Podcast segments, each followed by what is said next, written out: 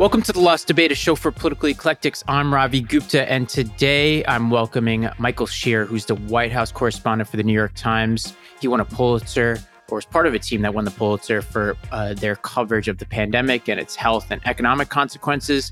Uh, most notably and relevant for our conversation today, Mike is the co author of Border Wars, which is a book all about the Trump administration's uh, immigration policy and posture. So we're going to start on immigration, but then we'll talk more about Biden's larger political project, the 2024 election, uh, and potentially even Gaza, because there's some news there that Mike has reported on. Uh, Mike, welcome to the podcast. Hey, great. Happy to be here, Robbie. That uh, uh, sounds like a fun conversation.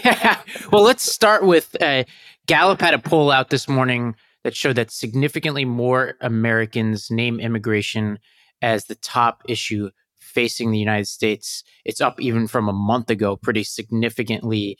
Uh, and the Monmouth, Monmouth University had a poll out a couple days ago that showed a majority of people even support a border wall uh, for the first time ever. So, okay, before we even get to the Biden administration policy, which is some really interesting uh, recent news, uh, what's driving this perception and how much of it do you see as a reality at the border?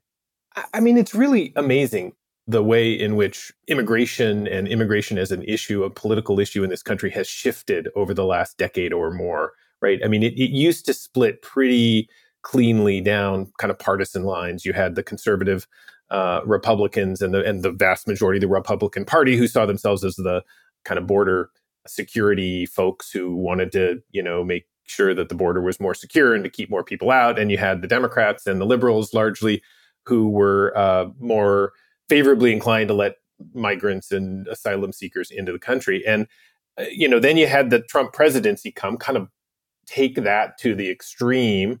And, you know, I kind of thought, I would have thought that at the end of the Trump presidency, that would have deepened that split between the, the right and the left. In fact, kind of the opposite has happened. The, the border has become so overwhelmed uh, at times with migrants, and that's part of a, a, a, really a global change in migration patterns that has to do with COVID and uh, the sort of economic straits that some of these people find themselves in because because of COVID. It, it's climate change and and changing the way economies work. It's it's dictators. It's natural disasters and the like. And so you've got all these people coming to the border and rather than that kind of amplify this split between the left and the right, what you've seen is the is Democrats and and people in the left, people in big cities like uh, New York and Chicago and Denver, um, have become increasingly frustrated with the number of migrants that are coming to their city, costing their city money, lots of homelessness, that kind of thing.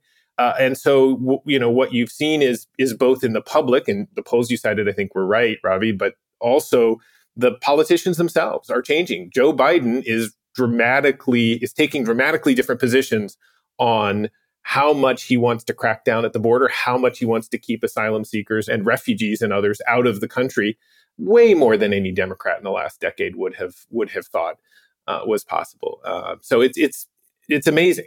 And in his first few months of in office, he expanded asylum, he paused deportations, he expanded parole uh, and uh, he used just generally more welcoming language. How much of that do you think contributed to this spike uh, in numbers that we've seen? And and and one thing uh, when you when we talk about spike in numbers, the numbers I see that are reported are apprehensions. So maybe help me make sense of that because when I read apprehensions, it seems like th- that's an increase in enforcement as well as increase in people attempting to cross the border. Right, right. So on that latter part first, just so that we kind of help get the numbers set. There was a time 20, 30 years ago when people who came across the border in that case, in those days it was mostly Mexican men were trying to avoid capture by the border patrol, right? They would do everything they could to run away, hide, evade capture because they knew that they were just going to be sent back across the border into Mexico. And so then the idea of apprehensions really mirrored the activity that was going on at the border. You you know the the number of people that they reported were the number of people they caught. Nowadays, what's happened is that most of the people that are coming across are asylum seekers. Most of them are from other countries: Venezuela, uh, Honduras, Nicaragua, El Salvador, Haiti, uh, even. And those people aren't it, trying to evade the border patrol. They they walk right up to the border patrol agents and say, "Hi, we're here. We seek asylum. We want asylum," um, because they know that by doing that, you know they get that starts that kickstarts a process uh, that a, a, legal process that in some cases is so backlogged and so completely out of date that they could end up staying in the country for five, six, seven years before their case is ever truly dealt with. And by then, you know, there's sort of the hope that they just stay. And so, uh, so that's why apprehensions is kind of a weird number. That's still what they call it. But in, at the end of the day, what it really means is it's a measure of kind of the flow of people. And in December of last year, there were like 300,000 apprehensions. In other words, 300,000 people that came over and went up to a Border Patrol agent and said, Here we are. I remember years not that long ago when 300,000 was the number for the entire year. Right. So you can see the scale of like how far it's changed. And you said that the 300,000 number you mentioned is in what period of time? Just December of last year. Oh my god. Just now that's wow. along the entire border, but still it's a huge number, especially you know in context of the you know of the previous numbers. Oh, we did. So okay, then on the Biden policy in the beginning, so we'll get to where he is now, which is, is in quite a different place it seems to me, but was he more permissive in the beginning and did that contribute to people wanting to cross the border? So the answer to the the the first question is yes, he was much more permissive. I mean, he came in his campaign was all about kind of reversing the Trump era policies that, you know, I document a lot in the book, but also that people had obviously talked about a lot, the very sort of tough tough at the border policies. Um, he tr- he started reversing some of those, and as you say, his language, his rhetoric was was much much different the answer to the second question is a really tough one, right? The question of did that drive, you know, did, did, was there a kind of invitation, you know, not intended, but a sort of unintended invitation that that rhetoric, that more permissive rhetoric, like encouraged people to come. There's a huge debate in the community, in the in the immigration community, about whether that, whether and the extent to which that matters, right? Like, you know, there are some people who will say, absolutely, you know, the the the folks down there, if they get the message from the United States that they're welcome to come and that they're going to be able to stay and that they're more likely to be able to stay for a long time, they'll hop on a train or march across the Darien Gap or you know hire a coyote, which is the name for these sort of smuggler types. There's other people who say, look, you know, most of these people who come are, are really at their wits' end. You know, they're either truly threatened by gangs or truly threatened by economic starvation or poverty or what have you. And you don't just kind of up and leave your life. And that whether or not, you know, Joe Biden or Donald Trump, no matter what they say one way or the other, lots of these people are coming driven by forces that have nothing to do with what Joe Biden says. I, I, so I think it's a, my sense, my, you know, after 15 years of covering this topic, my sense is that there's a mix of both. Um, it's really hard to pull out in any sort of scientific way what you know how much of one or the other and so you know bringing it to present day on february 21st it was reported uh, i think first by your paper that the biden administration is considering an executive order that could prevent people from crossing over from claiming asylum. Uh, let's talk a little bit about this measure because i think this is this is a pretty significant development. They would do this based on what authority? So back up let's back up one little step which is that they wanted to do this for the through last several months yeah. through legislation yeah. right so that so if they had been able to do it through legislation the authority would have been very clear there would have been a new federal law that did pass a version of which did pass the senate but then you know kind of died in the house where the republicans are in charge so given the fact that the legislation died they they've now are at least considering whether or not they can do something similar through executive action, some sort of executive order. There is a provision in the Immigration and Naturalization Act of I'm forgetting the date, but 1952, know, I think. Yeah, 52, maybe. There you go. There's a provision in that federal law that gives the president of the United States the unfettered ability to keep a person out of the borders of the United States if he or she deems the person to be a potential threat, essentially. That's not the exact language, but um, it is so broad that when immigration has been before the Supreme Court justices, there was a justice that once wrote that that that law exudes authority for the president when it comes to immigration. So it's called, I mean, to the geeks in the immigration world, it's it's a section known as 212F. F is in Frank, 212F. And that is the provision that sort of broadly gives the president, and then you can sort of see why it would make sense, right? Like if you're the president and there's some terrorist or some person that you think is a threat, then you would want the president be able to say, no, no, no, that person can't come in. The question is whether or not and this has not been fully tested in the courts. The question is whether or not you can take that authority, that the president can take that authority, and more broadly, you know, sort of big swath say, okay, well, I'm going to designate this whole group of people to not be able to come in the country, or I'm going to shut the whole border down completely. And that's not clear. You know, there's been rulings in both ways. Donald Trump tried to ban Muslims, remember, from Africa, from certain countries in Africa he tried three different times. The Supreme Court kept saying, no, no, no, you don't have that authority. And then on the third try, the court said, well, okay, the way it's phrased now, you can do it. But it's unclear. What's the lesson of that series of jur- jurisprudence? Because I've seen uh, ACLU lawyers quoted in the press saying that those decisions said that the administration can't discriminate on the basis of how somebody enters the country. But then I've read other articles who talk about how the sort of lesson learned was that he was discriminating on the country itself that people were coming from and that was the problem how what was left standing after all of that jurisprudence the first attempt that trump made uh, to sort of institute his muslim ban which was i think 5 or 6 days after he took office right right at that first the friday of that first week was really very uh, it was like a simple one pager that basically said people from this country can't come in basically um, and what the courts base said is that that had a series of problems, right? First of all, you know, it didn't it didn't follow the right procedures for actually issuing such an executive order, but it also said it didn't have a process that the government could effectively go to to say here are the criteria for when a country would be subject to this ban or the people from that country would be subject to the ban versus maybe another country that might have people that might not be subject to the ban. And so throughout the course of the year, Trump's people kept trying to redo the thing to address those concerns. They eventually got to a place which Trump actually hated because he didn't think it was strict enough. But it basically set out a whole series of parameters. And it basically said, like, if a country in Africa can institute the following like security measures to make sure that they're checking passports and checking history of association with terror groups and the like if they meet these criteria then they then their citizens won't be banned but if they fall short of those criteria then they will and so it it took it kind of away from identifying people based on their ethnicity or their you know sort of country of origin and it was rather sort of well, it's no, it's a security measure. It is an odd thing to do, though, in the in the sense for asylum, because it's like the idea that somebody seeking asylum in the United States has to go through all these security checks to leave their country kind of defeats the whole purpose of asylum, right? Like you kind of have to escape through other means. Totally.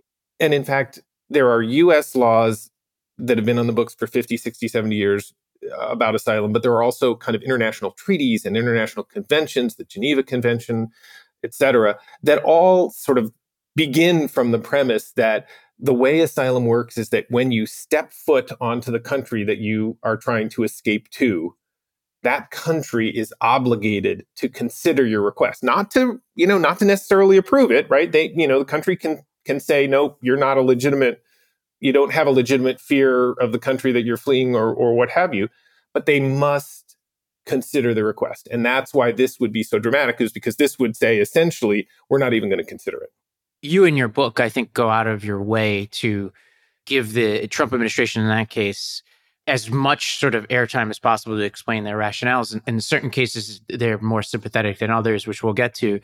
In this case, obviously the asylum system is broken, right? Like when we talk about asylum, we're talking about this this idea that there's some kind of ordered process for determining who these people are, but that's not what's going on, right? Like this is this is chaos. It seems it is, and and it's chaos kind of on both ends of the spigot, if you want. Like there are many many people who are coming into the United States who really don't fit the definition of what a true asylum seeker is, right? Like the true asylum seeker in US law is somebody who fears prosecution in their country. It isn't just somebody who says, "Hey, I think I could make more working at you know, working at a job in the United States than, you know, on my coffee farm in, you know, in the in Central America.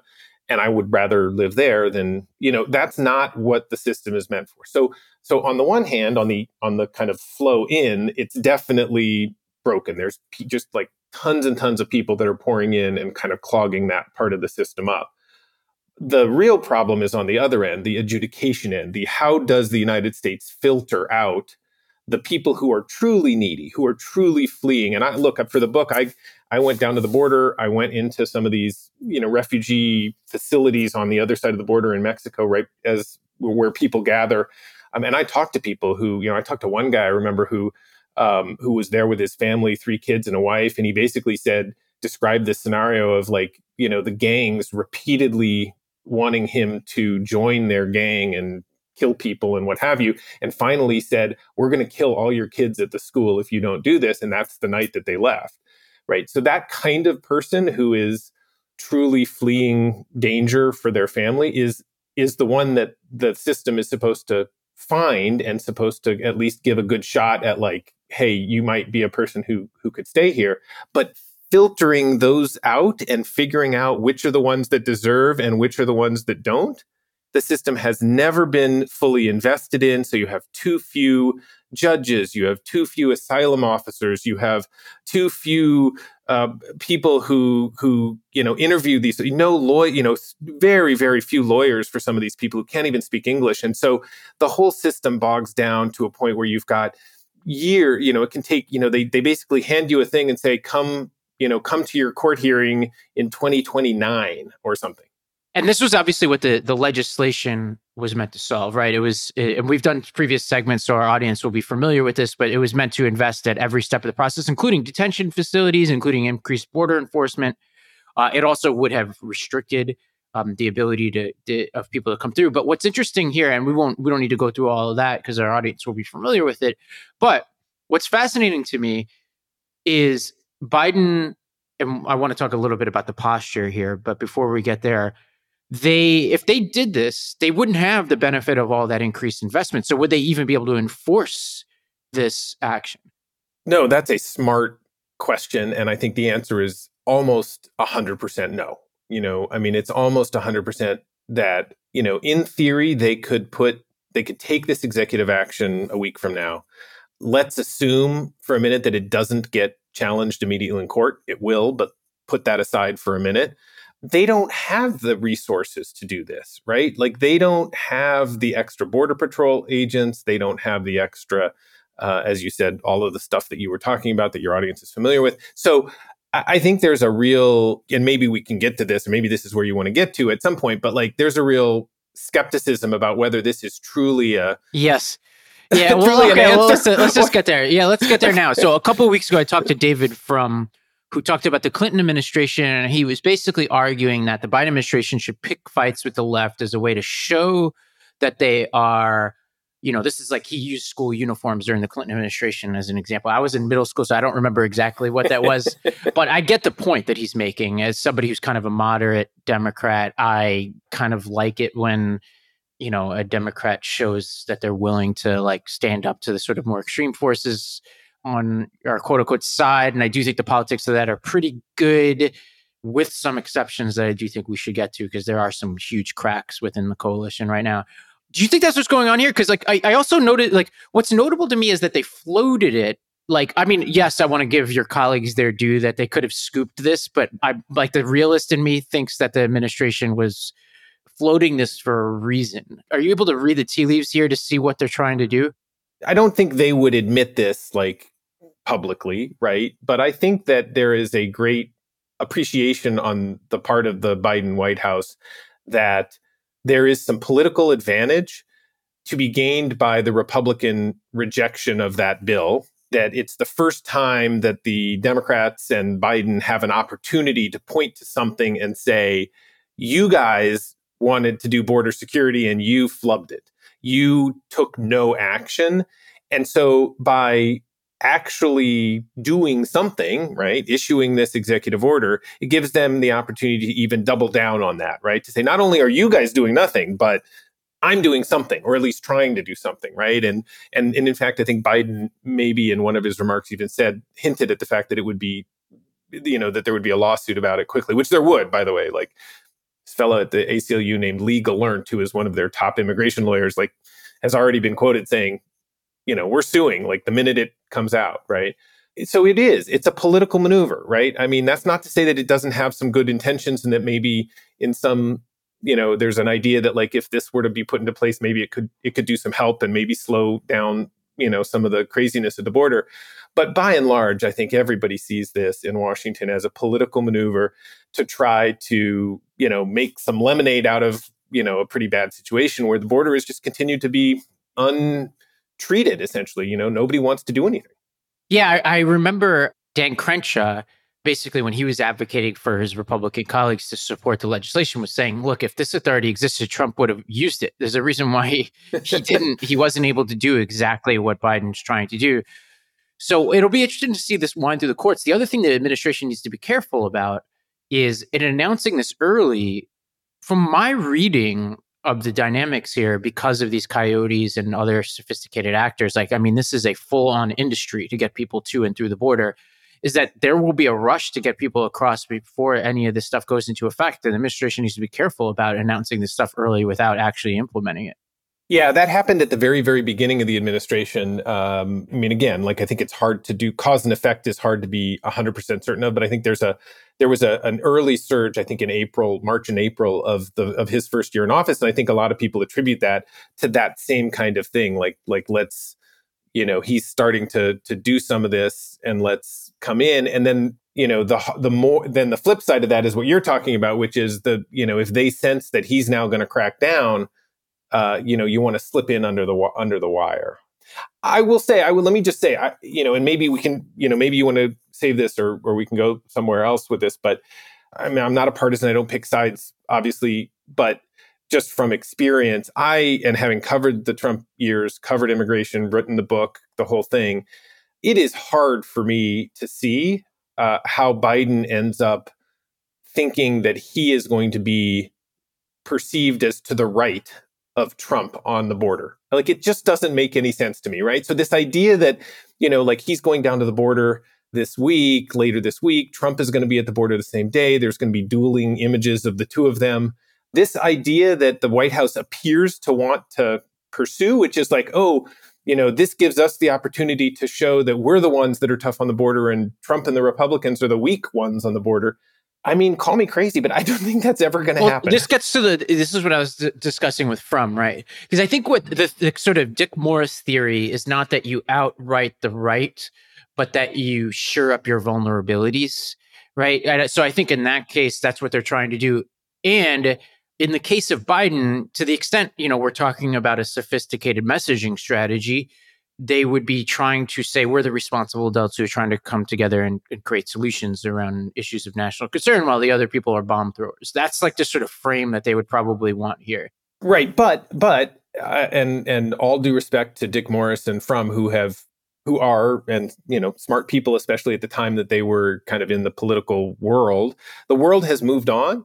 And I, and I think I mean I think that I mean and, and and what I mean by that in this case is uh, that works when there's a middle yes. right? Like like that works when you can say okay i'm going to stake out whether it's you know school uniforms or the border i'm going to stake out the reasonable middle policy and there's this huge group of people in the middle that that's going to appeal to right? And i don't care about the ones on the right i don't care about the ones on the far left but and look maybe uh, you know this you know politics is a way of surprising people and maybe it w- will but like to me i'm not sure where that middle group of people is if you're if you're a Republican and certainly a Trump Republican, like there's nothing Biden is going to say that's going to make you believe he's the reasonable person. And at the same time, he's going to piss off the AOCs. I'm sorry yes. if I can't say that on. on no, you can, of but course. Like, yeah, you know, he, the AOCs and the left and Bernie and all that, he's going to piss them all off. So I don't know. Will it work? We'll see.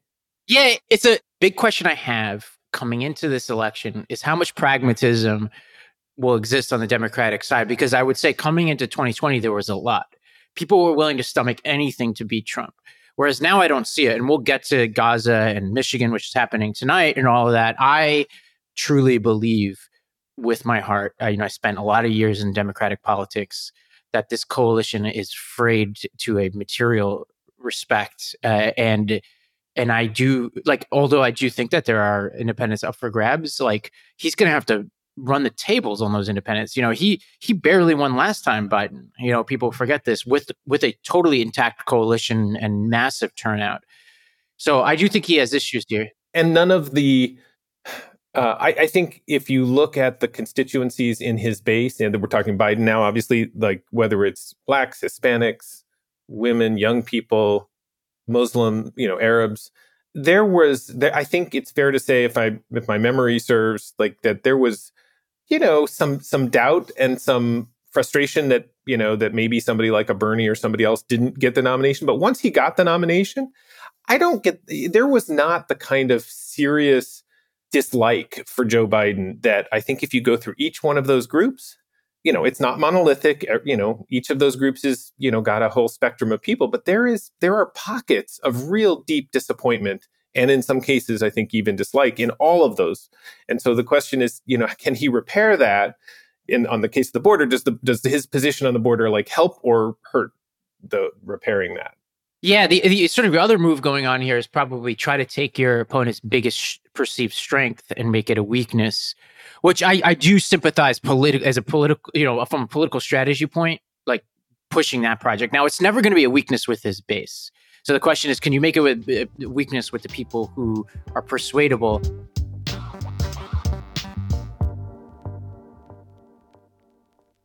I think that's a good segue to talk a little bit about the reporting you did in your book, which you know I think it was Joe Klein who basically in characterizing your your thesis was that he in a review said that the thesis of the book is that immigration was the beating heart, I think as Joe put it, uh, of the Trump presidency, right? Your your argument, I think, which is not hard to convince people of at this point, is that immigration was the project of the Trump administration. It basically was what got them out of bed in the morning. It was their politics, and and in many ways, it was their policy in looking back, because I do think this is going to be, you know, if not the most important issue, one of the most important issues that will be debated uh, through the summer and fall. What do you think are the highlights and lowlights of the Trump administration's immigration policy looking back and what the record was? Because I think there's just so much revisionism about were apprehensions up, were they down? Did Trump succeed or did he fail? You know, people know what the thrust of his motivation was. That's for sure. Sure.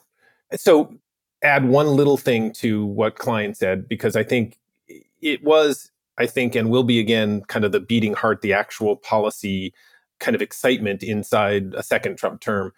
But I just would add one thing, which is that it's connected to grievance. For Trump, immigration wasn't just kind of a standalone issue, it was all connected to giving people who had grievances about their lives somebody to blame right? It's similar and tied in with the trade issue for Trump right? You blame China because the kind of white guy in Michigan who who lost his job at the plant is pissed off and wants to know like why is my life not as good as it should be or why can't I take my kids to Disneyland because I can't afford it? You know, and it's either you blame China or you blame the immigrants, but it's it's all tied in to that question of grievance. So, you know, I do think that that it's in some ways also a proxy for some of these bigger issues. Yeah, the one thing I want to say on that is it's it's been something in the back of my mind for a while. Uh, I interviewed Jared Polis two years ago, and he was like, it was during the height of the inflation debate. And I, I said to him, I was like, because this is at a point where nobody, like Democrats were having a hard time answering the question, what are you going to do about inflation? And he had the simplest answer. He was like, I'm going to, I would increase immigration and I would decrease tariffs. Yeah. Right. Uh, that was his answer. Uh, and so and that's a pretty simple answer, right? Uh, and a pretty bold one, uh, given the politics of that, because those are tariffs. I think I don't know what the polling says, but it's certainly like I don't think the average American understands the implications of tariffs. Uh, and and as we know, immigration has you know there's a valence to that too. Both are easy to demagogue. Right? Yes, like, yeah. exactly. Uh, what's interesting to me is that I wonder if you would be getting away with this in, a, in an era where the, the inflation was the topic. But I guess people can get away with anything these days politically. Yeah, and I, and it looks like I mean, you know, knock on wood or whatever, but like it looks like immigrant uh, like inflation may not be the issue in 6 months that we thought it was going to be a year right. ago, right? Like Yeah. Well, tucked into the same Gallup poll was uh, the I think the strongest number since 2020 September 2021 economically. Now they're not they're not numbers that I think the White House is going to brag about because they're still underwater, but they're it, they're inching ever closer to positive numbers on the economy, which you know I could imagine the White House is excited about. Of course, and then trying to figure out how to how to message and in a way that people will listen. To get back to your question about sort of the, the the Trump policies, I mean, I think an examination. My book really sort of ended halfway, a little bit more than halfway through the Trump administration. So there was a whole other half that you know after the book came out continued on. I think it's fair to say that um, there were a ton of failures, right? A ton of things that Stephen Miller and Trump tried to do on, on immigration that just either backfired on them or got caught up in the courts or, um, you know, essentially didn't kind of had to be rolled back. It was all at the end tied up with COVID, right? Because they used the COVID, some some national Title, Title 42. Title 42, right, which was a which was a health code, not an immigration code, but it allowed them to stop people from coming. Um, the wall never got built, most of it. Um, so so I think you know, looking back, there's a lot that I suspect the you know the Trump administration people would, if they were honest, would regret that they didn't they didn't manage to do more of what they wanted. But I do think that they shifted the conversation, right? Uh, you know, there had been prior to Trump a real sense in the Republican Party, and we write about this in our in the first I think first chapter of our book, but that there was this whole sense after Mitt Romney lost to Obama that you know part of the reason they lost was that they was that they didn't they didn't have a broad enough coalition that they didn't include uh, Hispanics in some of these really fast growing areas of the country, um, and that they're sort of anti-immigrant. Even then, they're anti-immigrant sort of posture and their border security posture was hurting them. And there was a lot of people in the Republican Party who took that as sort of faith on faith and were sort of moving in the direction of okay, well, let's come together with the Democrats and with you know let's let's find a solution to the dreamers. Let's find a solution to all these people who are undocumented in the country and figure out kind of what we do with them. And Trump just obliterated that part of the Republican Party. It just doesn't exist now. And so, you know, you have a whole conversation, you know, that Trump shifted to the right. And now, you know, with the frustrations of the big city mayors and the, you know, this big migrant surge, like now you have even the Democratic Party shifting. Um, so I think if if I were to think of a legacy of the Trump, those first four Trump years, that would be the legacy is completely shifting the conversation to the right. Yeah, and you write about like an early experience. You know, you talk about the Dreamers, right? Like this experience of Durbin and Graham coming together to come up with a compromise in 2018 and thinking that they were on their way to the White House for a grand bargain. Uh, paint this picture for us because I had forgotten all about this moment. Yeah, this was, um, you know, there, there were a, a series of different moments that the hope had been that maybe, sort of in a Nixon goes to China way, that somebody like Trump, who is so known to be kind of anti immigrant, if you could get him on board with uh, some kind of a bipartisan compromise, then you then it would sail through, right? Because you'd he'd have the chops to be able to tell the Republicans, "Hey, uh, this deal is okay." And Durbin and and um, Graham had had long been, you know, Graham uh, Durbin's whole thing the, is the Dreamers. He's co he sponsored the Dream Act originally back more than almost 15 years ago. Graham was on board, and they went to the White House. They thought they had gotten called, I think, by Trump himself or by Jared or somebody around him. And they went thinking, okay, he's going to sign off on this deal. And they got there, they were sitting in the room, and this was the moment that Trump exploded uh, um, about uh, he didn't want people from shithole countries. Right, right. And I think we document the scene in the book when Lindsey Graham and Dick Durbin are back in the car at the end of that meeting and they just look at each other and without speaking just knew that that was dead at that moment because because there was no way to keep this fragile coalition of liberals and conservatives together with that kind of explosion of xenophobia uh, right. in the in the Oval Office. Right, and and for people who uh, may have sort of forgotten this debate, what who are dreamers? Who are dreamers? Yeah, so uh, so dreamers are a particular subset of people who are in the United States in an undocumented way, right? So they don't have permission to currently be in the United States. But the, but the particular characteristic that they share is that they were all brought into the United States at a very young age, right? These are kids that maybe their parents crossed over the border either illegally or in some cases legally and then overstayed. And maybe they were two at the time, right? The dreamers. And so, you know, most of them had a no kind of actual choice about they didn't choose to cross the border that way because they were infants or they were one or two years old.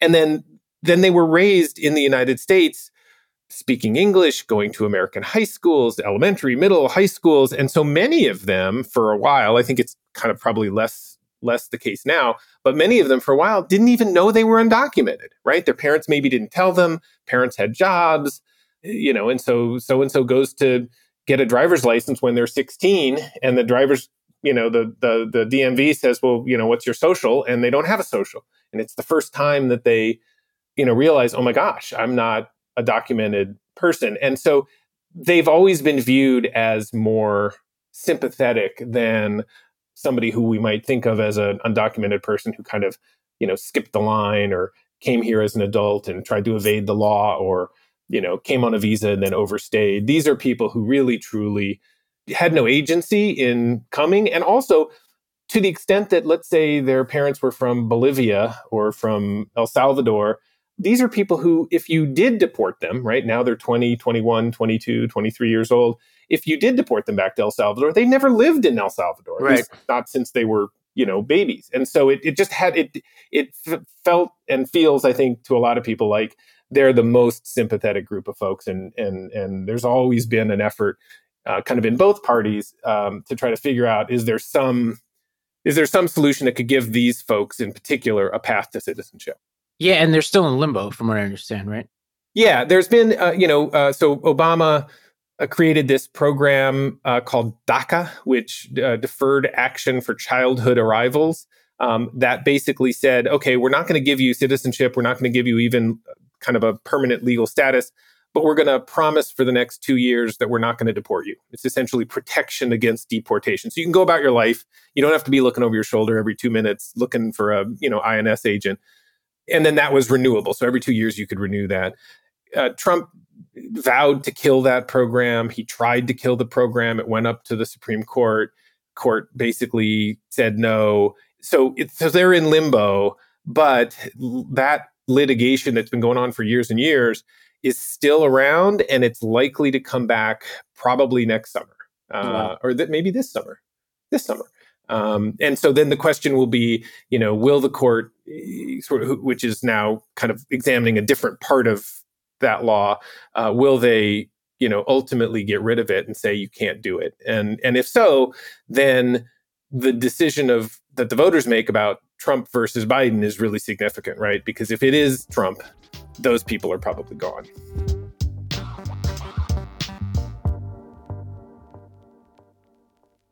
I do want to move off of immigration. There are a couple other things, though, in your book that I wanted to highlight for our audience, just as a historical points that are relevant to this election. One was um, the separation policy. There was a you know nugget in there about how the separation policy, and you know, as you you with your caveat that it's hard to point to causation, separation policies seem to coincide with this 64% decline in illegal crossings, like at sort of the height of the uh, sort of word on the separation policy, which seems to be deterring families at least, which makes common sense. Like obviously, if you're a family, you don't want to go into the clutches of you know administration that would do that. And I think on the spectrum of that debate about how much policies in the US affect the flow, I think there's greater agreement that if you do something as extreme as say we're going to take your kids and never give them back to you, that may well be, you know, one of the things that has a bigger effect. And it probably did. It wasn't technically in effect for that long, so it's hard to, you know, migration, you know, goes up and goes down all the time and for reasons that you can't quite tell. So because it was only in place for a few, you know, 6 weeks or what have you across the board, like it just it's hard to know 100%, but I, I agree with you. Makes sense. And the you know the other thing I'd totally forgotten about was this idea about the public charge rule. You want to talk a little bit about that? Yeah, this was Stephen Miller's kind of holy grail. Stephen Miller was obviously Trump's uh, kind of immigration guru and and and kind of the lead person on immigration for Trump. And he long believed that people who came to the United States from elsewhere uh, legally, in addition to illegally, obviously, but legally, um, who couldn't sustain themselves financially should not be allowed into the country. And there had been this v- ancient law that ba- basically, uh, uh, I think from the 1800s, that basically had this idea, but it had been long since kind of discarded from use. And he spent, he had the Department of Homeland Security and the various agencies spend uh, months and months and months producing, I think, a 450 page new regulation to kind of revitalize the public charge rule, which would basically impose a series of financial tests so that if somebody came and didn't have some proven ability to make money and contribute to the United States, they would essentially be denied. Truly cutting to the heart. I mean, we've been talking a lot about illegal immigration, right? And people coming across the border uh, in an, a kind of an unorderly manner. This would this cut at the heart of legal immigration, right? The whole idea of kind of what does it if you go through the proper procedures, you know, what does it take to stay in the United States? And it it got tied up in courts and never got implemented as well. Um, I think it's one of those things that if Trump gets back into office. Um, and Miller is by his side, which I suspect will be the case. That will be the first thing they will uh, he anyway Miller um, will try to will try to revive again. Yeah, and we don't have enough time for this, but there was another part of your book where you talk about Miller's obsession with using national security as the justification to decrease asylum, and that there was this, you know, back and forth between him and members of the National Security Council who felt like the data didn't support that. Essentially, that there haven't been because of the, you know, like if you're a terrorist, you're not going to present yourself to authorities uh, at the border, right? Which is how people are getting and using asylum. Uh, and that, that was just an interesting wrinkle. We, we don't need to go into that. But I think, you know, we mention all of this because we're pointing the way towards the future. Like, what does it look like if Trump gets reelected? But also, what are the things he's going to be talking about? What record is he going to be running on? you basically put Biden's record on immigration against Trump's record on immigration. And it's going to be a, a fascinating back and forth. I don't suspect it will be as coherent as your explanation. so, but we'll see what's going we'll, we'll see what happens there. Um, it's, it's at least one of the areas where I don't think Trump needs to embellish to get what he wants out of our politics, right? What Trump is going to want to say is what his intentions are. This is sort of the Scott Adams theory of Trump that the voters don't care what he actually gets done, they care what his intentions are. And in many ways, the Democrats are saying he's going to be the dictator that he says he's going to be. So, in a weird way, Trump might own that. He might be like, and he basically actually when he said he was going to be dictator on day one, I think he was referring to the border, right? right. So he he was, yeah. So I do think that he's almost going about it honestly at this point on his immigration. Well, and he's going and he's and he is the ultimate in campaigning on emotion, right? So like when he goes down to the border, when Trump goes down to the border on Thursday, I guess um, we already know that he's going to make a big, big deal about a, a, murder in Georgia that was allegedly perpetrated by somebody who was a, a, a, migrant or somebody who was undocumented in the United States.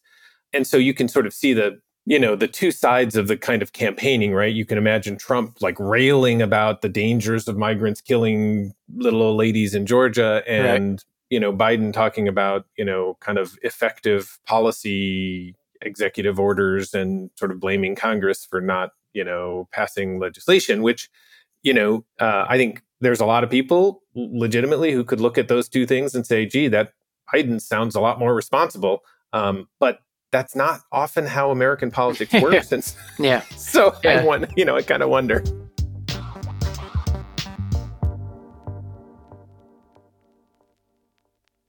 Before I let you go, I want to talk about this article you wrote. So, um, there, Gaza looms large right now, uh, not just on the global stage, but also domestically. Let's start with the substance here, which is uh, a deal seems possible here to at least cease hostilities for a period of time. I, I think so. It was interesting yesterday. Biden, uh, in a kind of offhand response to a question from one of my colleagues who was with him, said that he expressed real optimism that we could have a, a, a, a pretty substantial ceasefire as soon as next Monday, right? Less than a week the thing that they are discussing is, I think, a two part uh, deal in which, uh, you know, uh, fighting would stop for maybe four or five weeks initially. and that would accompany maybe the release of you know three dozen 40 45 of the remaining hostages. There's various estimates but about 100 120 hostages still left. Assuming that that held there then would you know be a phase two where you would continue the pause for another several weeks. You'd have more hostages hopefully all of the hostages released biden was way more optimistic than sort of folks have been privately and i think that's why it made a lot of news uh, today everybody else has been not so optimistic and hamas sort of said no we're not close and israel said that's ridiculous we're not close and you know, um, the folks in Qatar and Egypt and elsewhere have sort of said, have sort of been quiet. So, I mean, I think we all kind of hope that they're close, but that's that's where things stand. Yeah, well, what's hard for me to understand here is like, how could a ceasefire be close when Netanyahu said Sunday that Israeli forces are going to invade Rafah regardless of any ceasefire and hostage right. deal? He says it has to be done. He says because total victory is our goal, total victory is within reach. Total victory doesn't sound like somebody who's ready to sign a ceasefire agreement. No, but I guess I would um, I, I, would posit two thoughts on that. Um, one, I, I, think, and you know, you obviously have been um, involved in politics long enough to know, you know, there are different audiences that people talk to, and that strikes me. Those comments and the comments that Netanyahu has made over the last, you know, several weeks all strike me as largely speaking to a domestic political audience inside Israel, right? Like he he is struggling to hold together this coalition of which he is the leader of, but just precariously. And so he's so that's part of it.